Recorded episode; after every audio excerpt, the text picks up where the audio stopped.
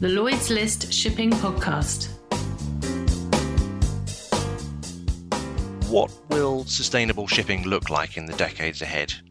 In the clamour to cut carbon emissions, it would be easy to forget that building a sustainable business is more than a single topic subject. And yet, as an industry, we've been primarily focused on reducing emissions from ship operations through the development and scaling of alternative fuels. But a sustainable pathway to decarbonisation needs to go beyond the engine and consider the rest of the vessel, including the materials and processes at the construction and recycling stages. It needs to consider how shipping fits into the wider principles of waste reduction, better material flows, reducing and reusing less carbon-intensive materials across global trade. Decarbonisation of the global economy requires massive changes well beyond fuels. More circularity may reduce inefficiencies and give rise to novel solutions that may allow more economic activity using fewer resources and, in turn, demand less transport of virgin materials and fossil fuels. A circular economy may even hold the potential to redefine shipping business models as we know it, from a commoditized service to a more value-adding facilitator of a more circular flow of products and materials and services. The concept of a circular economy and how it can be applied to shipping has graced the footnotes of many an E S G report over recent years, and it's become something of a sustainability buzzword. But I would argue that the pragmatic and practical consequences of what it actually means in practice, well, they've not really received the attention they deserve. Well, no longer. The Lloyd's List podcast is on the case. This week's edition is a slightly extended one brought to you in collaboration with our friends at the Sustainable Shipping Initiative. And I'm delighted to be joined by an all-star cast of experts to help us delve into the circular economy and close the loop on what you really need to know. Joining me this week, I have Andrew Stevens from the Sustainable Shipping Initiative, Prashant Wij from Maersk, Samantha Bramley from Standard Chartered Bank, and Ginger Gutt from Lloyd's Register. Thanks for joining the podcast, everyone. Andrew, I want to uh, start with you, if you don't mind, because as I said in the introduction, I think we all have an understanding of what the circular economy is, but it strikes me that it may mean different things to different people. Can you kick us off with your view of what the circular economy is and what it means for shipping? Thank you, Richard. Yes, good day, everybody. We have based the definition of a circular economy on Ellen MacArthur's foundation um, definition. And that's an economy that is based on principles of designing out waste and pollution, keeping products and materials in use, and regenerating natural systems. And as a result, the economy is restorative and regenerative by design. And for shipping, the opportunity very much lies in embracing these principles and taking the opportunity in today's situation and search and endeavour for decarbonisation to take the opportunity to design for end of life and maximise the potential value of the ship at the end of life, not only in dollar terms, but it's in its potential to reuse these materials or refurbish these materials going forwards. Excellent. Well, that gives us a good starting point. But let's go back to that, that point about why the focus has been on decarbonising fuels. And, you know, it's fair to say that all of the representative companies involved in today's discussion, they're all very much focused on that. But I think you all probably agree that we need to look beyond that. So why is circularity a priority now? Let's start with you, Ginger, if you don't mind. I think that one of the, you know, the decarbonisation is the biggest global crisis we face. For shipping, it makes up ninety percent of ships' emissions footprint. And everybody's net zero carbon aims are at the top of the agenda. But what we can't lose sight of is the importance that there is a whole system. And that whole system is the sustainability of shipping. We must not lose sight of the environmental social governance aspects for a sustainable shipping industry. And it's critical that we get this right because we understand that global climate crises will only be resilient for companies that are prepared. And being prepared means that there is a good understanding of your use of resources and sustainability, and a shared that there's a shared purpose and advancement of companies that are contributing So in the, the global picture, it's about the United Nations and the I M O, the International Maritime Organization, actively working towards the twenty thirty Agenda for Sustainable Development Goals.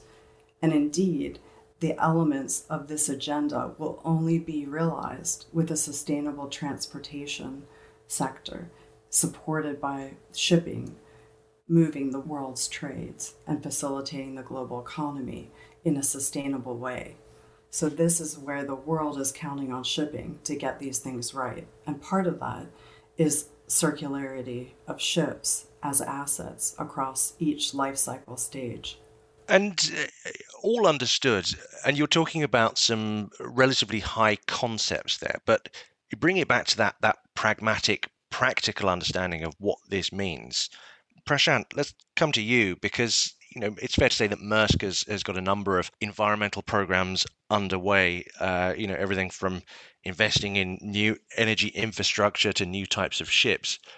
But what does circularity mean for, for, for you? What, and, what, and why is the priority now rather than, you know, down the line when we're talking about, you know, the big uh, decarbonization forces that are, are yet to come? Thanks, Richard. Uh, pleased to be here uh, on this podcast um, where I really talk about uh, the, the practicality of circularity uh, within shipping. Uh, from us at Maersk, Uh, It's it's quite clear uh, for us in shipping that climate urgency is today the single largest challenge uh, that is facing the society. It is a must-win for many companies along the global supply chain, and with a purpose that we have, which is to really improve life for all by integrating the world in line with our core values. It is about staying relevant. We are looking at global regulations, and that is with an objective to decarbonize our customers' supply chains. With this ambition, we have also then accelerated our net zero ambition by a decade to twenty forty.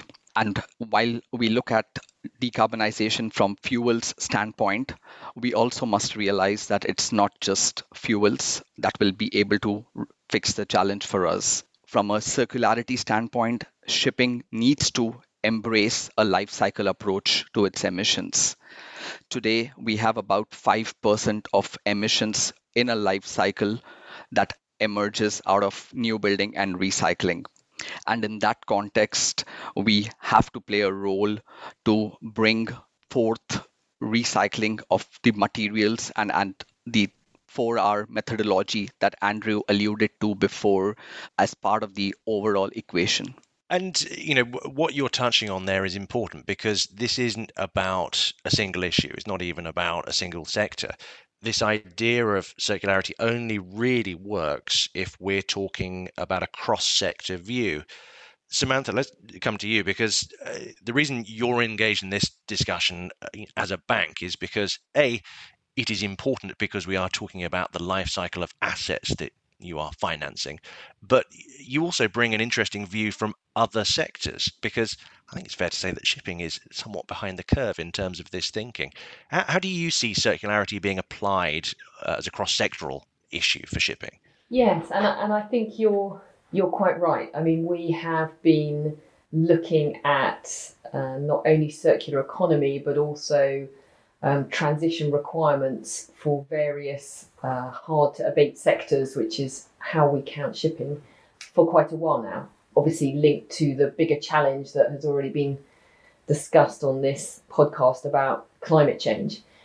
And certainly there are lessons to be learned, I think, from other industries that have generally led the way over the years on, on E S G issues such as mining and oil and gas, who you know have been working for a long time to see how they can reduce their emissions and apply some sort of circular economy principles.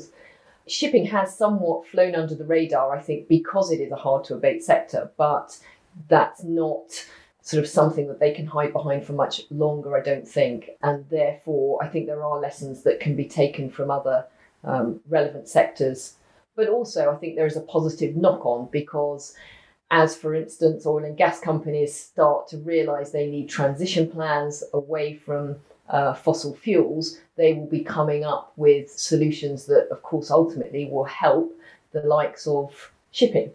So, you know, there is a real interconnectedness, I think, be, between all these industries. And certainly as a bank, I mean, we are under intense pressure, you know, rightly so, to be looking at how we are contributing to the whole sort of net zero agenda in terms of our financed emissions. And a global transition towards a circular economy is obviously integral to this. We're doing a lot of work at the moment looking at how to finance transition strategies, things like, you know, low carbon technology, and how we help Uh, industries move towards net zero. As I say, circular economy models are definitely part of this. Things like not trying to look at how to reduce energy and carbon uh, emissions in sourcing new materials to build ships, uh, you know, how to recycle ship parts, as well as obviously the, the more sort of understood things such as operational efficiencies and, uh, and alternatives to using internal combustion engines. So I think, you know, it, it clearly is not a simple solution, and we need to look at every part of it. And I think, you know, great to be part of this discussion, because you do need a multi-stakeholder approach, and, and banks, you know, need to be understanding how they can best help finance uh, transition models. Andrew, coming back to you, I mean, this must be music to your ears. I mean, the uh, Sustainable Shipping Initiative have been talking for a long time about the need for a, a more multi-stakeholder collaboration across the industry. You know, we need global regulation, yes, but we need as an industry to be looking and collaborating more with other parts of uh, the global economy. And that really is at the heart of this discussion. And yet, if we look at the discussion that we are having over fuels and regulation and everything else, that is the one thing that we are still struggling with. It is very, very difficult to do this. Do, do you think the discussion has moved on? Are we ready to have a proper discussion about circularity in this sector? Yes, I, I, I believe so. And I believe the connecting of the dots across the sectors, um, but also, as Samantha mentioned there, through the value chain. And it's it's the value chain stakeholders, from civil society through to, you know, cargo owners and and uh, charterers through to the ship operations, and then upstream in the value chain, very much like fuels, when it comes to ships, you know, the majority of the of the vessel, somewhere around the eighty to eighty-five percent of a vessel is is steel, and of course there's a lot of other materials and components, but working up through the value chain with the steel producers and the uh, original source of iron ore.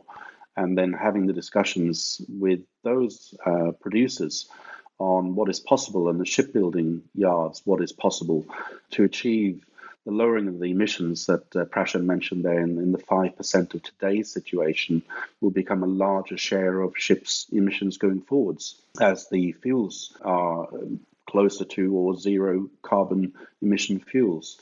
So we are in a good position. The momentum is definitely there from a fuels perspective in terms of collaboration, and there's definitely the opportunity to do this for the shipbuilding, the steel, and those collaborations are um, already being inspired by other associations like Steel Zero, uh, emerging from the Climate Group most recently.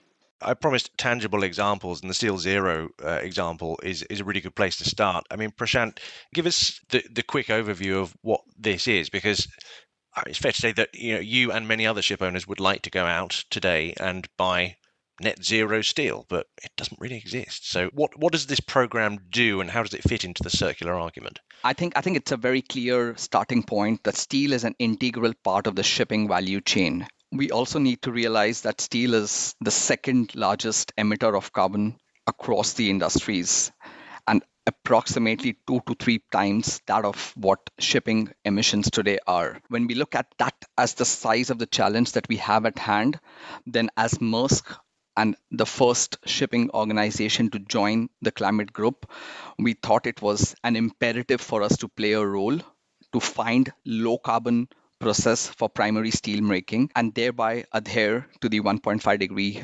pathway in this hard to abate industry. What we then do by joining Steel Zero is to send a clear demand signal and to catalyze the transition to sustainable green steel. The Climate Group is hosting the Steel Zero, and it is a global initiative that is bringing together leading organizations to accelerate the transition to a net zero industry. This is in partnership with Responsible Steel, which is at this point drafting the steel industry's first global multi-stakeholder standard and certification initiative. By joining Steel Zero, we, of course, underscore our commitment, but at the same time, we also have an opportunity, as Andrew was alluding to, to have access to the other stakeholders in the value chain. Our customers, our suppliers, as well as, for example, our new building yards or the container manufacturers. For, as an example, we have Steel Zero with working groups for different sectors, automotive, renewables, uh, naming a couple of them here. Using this, we are having opportunities to share the best practices across sectors and leverage that within shipping. Excellent. And, you know, demand signals are obviously an important part of that, but there are more practical elements of the circular economy that we can talk about right now. And, uh, you know, the, the reality is that we're talking about embedding circular economy principles into every stage of, of the actual asset, the, the life cycle from design to construction to operations and recycling. Let's just talk about how we can do that right now. Uh, Ginger, I mean, let's go back to you in terms of, uh, you know, what, what this practically means. Have you got owners queuing up and, and, and asking how to embed the circular economy into their new building program, or is this still an alien concept in terms of these discussions? It is not, and it has been um, being researched and studied for many years. What it is, is I think um, Prashant pointed out that Steel Zero and organizations and, and affiliations or partnerships like this will be necessary, because no one organization will be able to move the supply chain and connect and have all the connectivity, because shipping assets are so complex.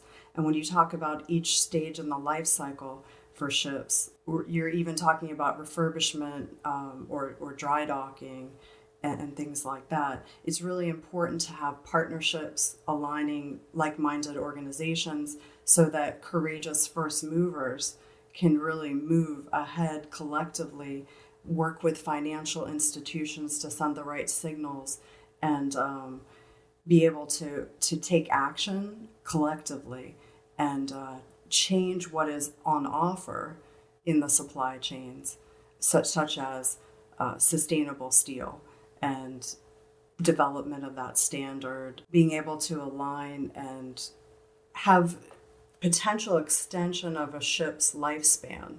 So, so the benefit would be looking at new materials, new coatings from, uh, from various industries, and looking at how we can optimize and uh, extend the life, lifespan to delay ship recycling by using better materials. And then also subscription services, perhaps models within the circular economy, the broader circular economy, are talking about partnerships with suppliers, so that basically you have a, a subscription service, and that material is designed uh, with nature-based purpose and solutions, and the item is designed for circularity rather than for um, purchase, use, and waste. Uh, another area would be um, even in the plastics industry. Most all of cruise ship companies have campaigns to quit single-use plastic items. So that's an example of where you there's a more circular option.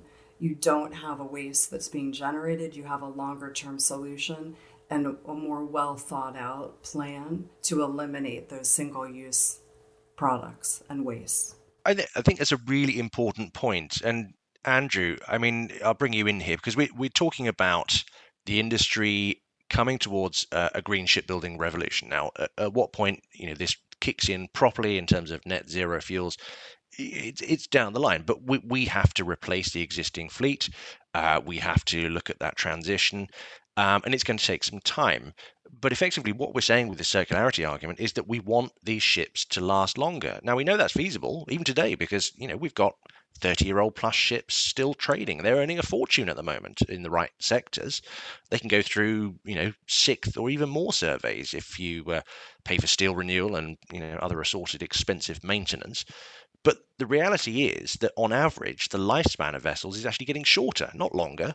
And that's because markets ultimately dictate vessel lifespan, not concepts. How do we turn this well-meaning ambition for a more circular economy and translate that into the real-world market decisions that are being taken in the in, in the industry? Yeah, I think that uh, it's a very good point, and and the ability, as Ginger was mentioning there, is to reuse or, or not only reduce at the beginning, but to reuse and refurbish materials, and and maybe that modular concept can extend the life of the vessel, because it, it's it's very much, as you say, an, an economic decision, as well as, you know, technological uh, evolution that uh, drives uh, the change in, in vessels' operational life.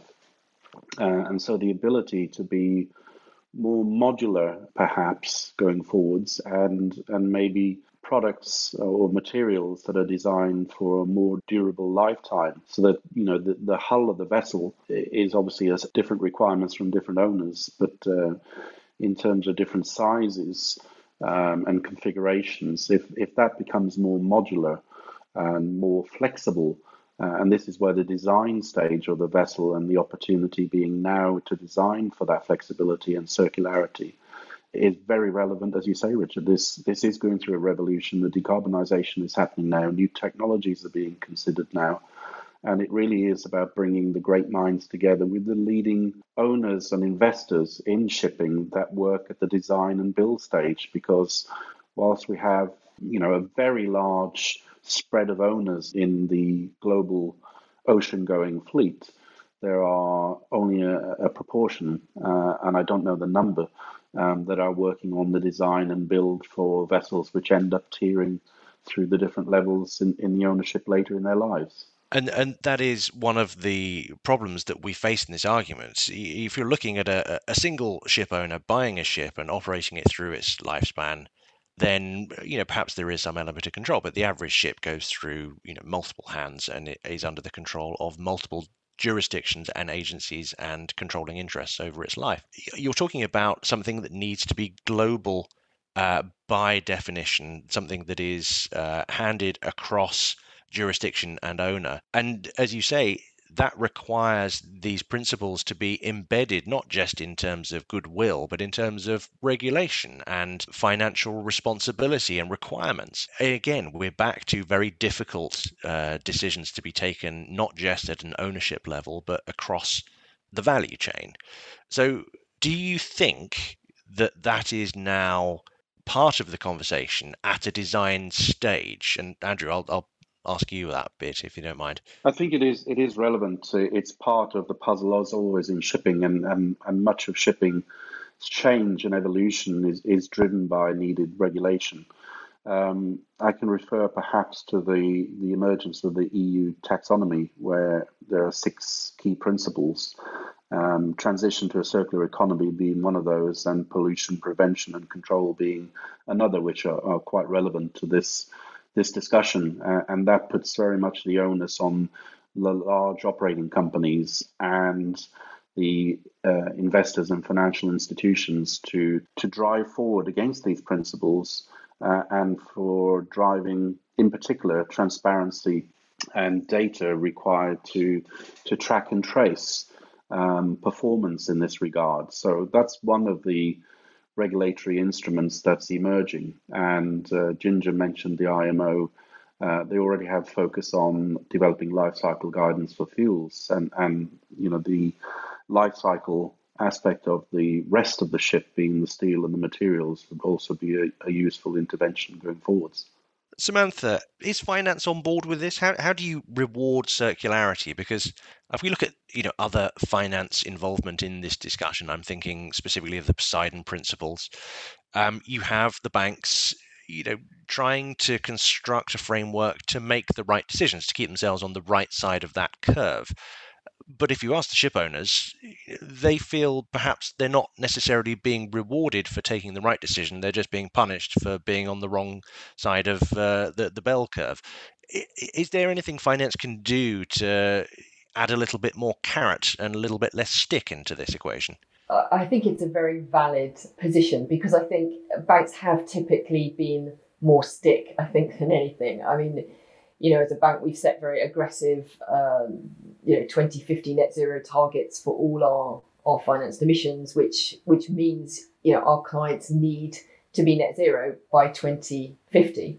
And in twenty twenty-two, we developed specific emission targets for shipping, um, alongside other um, industries like aviation and road transport. So, you know, it does mean there is a large pressure on our shipping clients to demonstrate that they have got uh, transition plans uh, to net zero based on sort of credible global standards like science-based targets, or frankly, we won't be able to continue financing them, um, because if we do, we will miss our the commitments that we've made.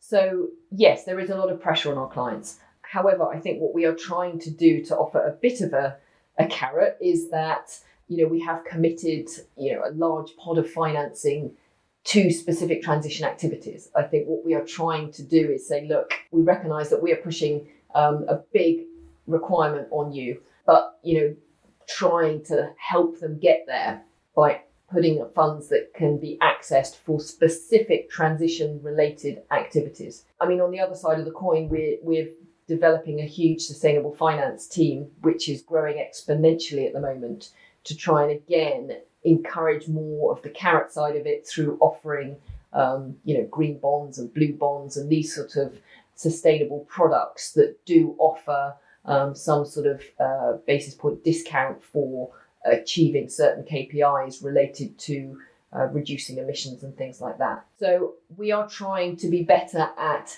doing the whole sort of package, not just the stick. But yeah, I mean, ultimately, there's no doubt that there is a lot of pressure on our clients to get to net zero. Prashant, listening to what Samantha's saying there about the financial incentives, do you feel that that is now part of the conversation you're having, not just with your your charterers, but your your banks? And do you think that there is enough understanding amongst the people in your value chain about what this unified interpretation of circularity actually means in practical terms? Yes, Sir Richard, that is the case. Um, and, and we need to have a clear, unified interpretation of what circularity means in shipping. We know that more than ninety percent ships are being built in China, South Korea, and Japan, and more than ninety percent are being recycled in South Asia, primarily in Bangladesh, India, and Pakistan.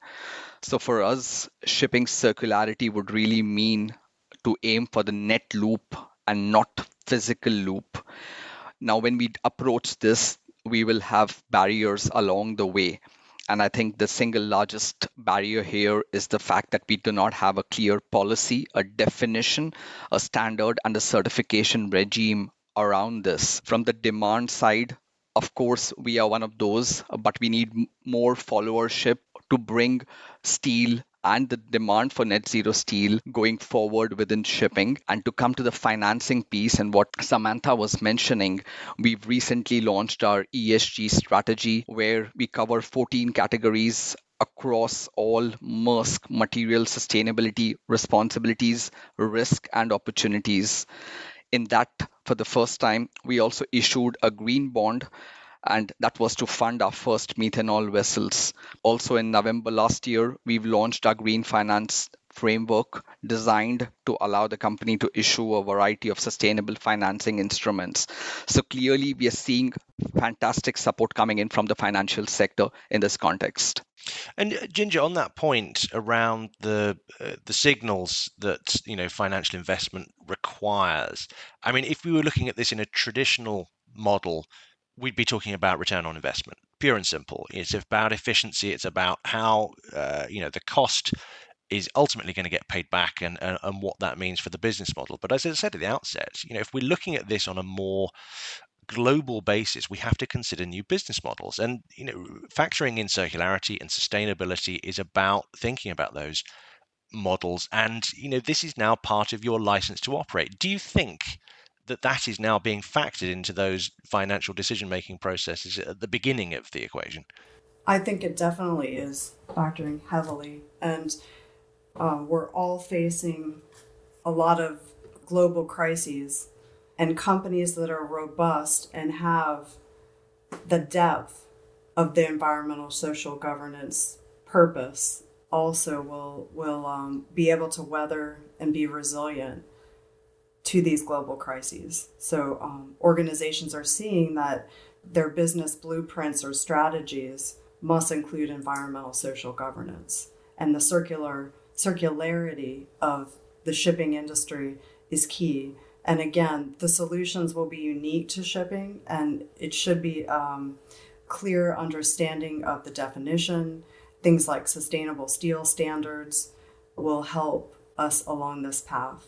But we have to rethink the way we've done things in the past from every stage of the ship uh, life cycle, from design to build to operation, refurbishment, and dry dock, as well as ship recycling. And Andrew, let's let's end with you almost where we began, because what we have spoken about today is not necessarily going to have surprised many of our listeners, I suspect, because these conversations around sustainability uh, require a level of collaboration and engagement that are well beyond their scope as individual operators. We're talking about cross-sectoral industry engagement around big, meaty topics that are going to take generations in order to actually come to fruition. Is what you're hearing today around that collaboration, you know, positive noises, I think, you know, in terms of uh, of, of us making progress, is that is that filling you with with some optimism? Are we having uh, a new way of thinking, uh, you know, coming forward at us? At what pace? What, what's your thoughts? Right. Yes, it, it is given um, pause for optimism, and and and listening to Samantha and the role that the stakeholders can play uh, is great. The search for that collaboration by Maersk and, and Lloyd's Register is also very encouraging. And as has been shared here, that, you know, steel and other materials used in, in a ship's life cycle are not unique to shipping sector alone. And so the engagement, as you say, Richard, across sector and connecting dots, not only Uh, through the learnings of engaging with other sectors on, on where they have uh, managed to drive circularity through their their their products and their services, is connecting dots through the value chain. Uh, and that's very much shipping search right now for fuels and technologies that are being used in the search for decarbonisation. So connecting those dots through the value chain from consumer to upstream producer is essential, and associations Um, like Steel Zero that Maersk have recently joined are essential uh, facilitators in, in that happening, along with the, the producers and, and the origin of the source of the, the materials. So the opportunity I see is, is very much driven by shipping's decarbonisation, and, and the moment is now in terms of redesign of vessels, which are are on the table for the new fuels and technologies. And it's essential that this opportunity is grasped from a circularity perspective to reduce, reuse, refurbish, and avoid the linear take, make, waste, and recycle uh, process and model that we currently see happening. Wonderful. Well, if this conversation has whetted your appetite, and why wouldn't it, I would highly recommend uh, going and reading the S S I's most recent report, Exploring Shipping's Transition to a Circular Industry. It's well worth uh, a read. Um, my thanks to all our guests this week, uh, Andrew, Prashant, Samantha and Ginger. Thank you very much for joining us. And thank you to everybody for listening. Uh, we'll be back next week.